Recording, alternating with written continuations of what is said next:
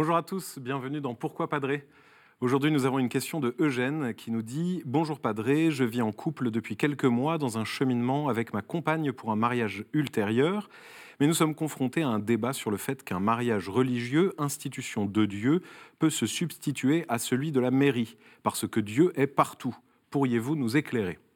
Alors, cher Eugène, je ne sais pas d'où vous nous écrivez, mais il est probable que vous n'écriviez pas depuis la France, puisque nous, en fait, en France, nous n'avons pas tellement le choix.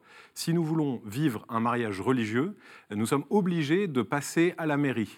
Euh, L'État français a le monopole de la constitution du lien matrimonial, et donc il n'est pas possible de se marier religieusement sans avoir préalablement vécu un mariage, euh, disons, officiel, légal.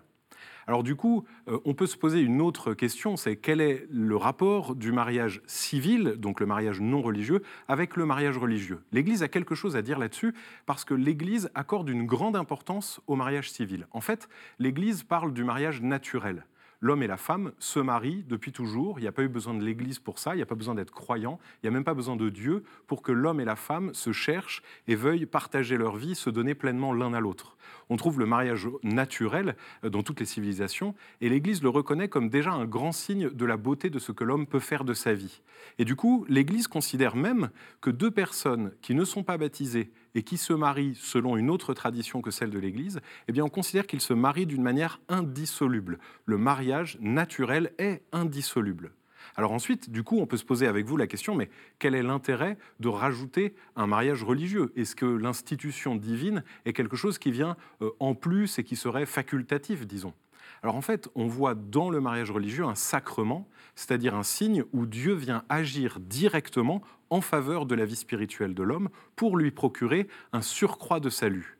Le mariage religieux, le mariage béni par Dieu, opéré par Dieu, est un lien qui se fait entre les âmes et c'est un lien qui est fait par Dieu et qui garantit d'être jusque dans l'éternité liés l'un à l'autre. Le mariage est une réalité magnifique et c'est aussi une réalité qui génère beaucoup de combats idéologiques, politiques, surtout de nos jours.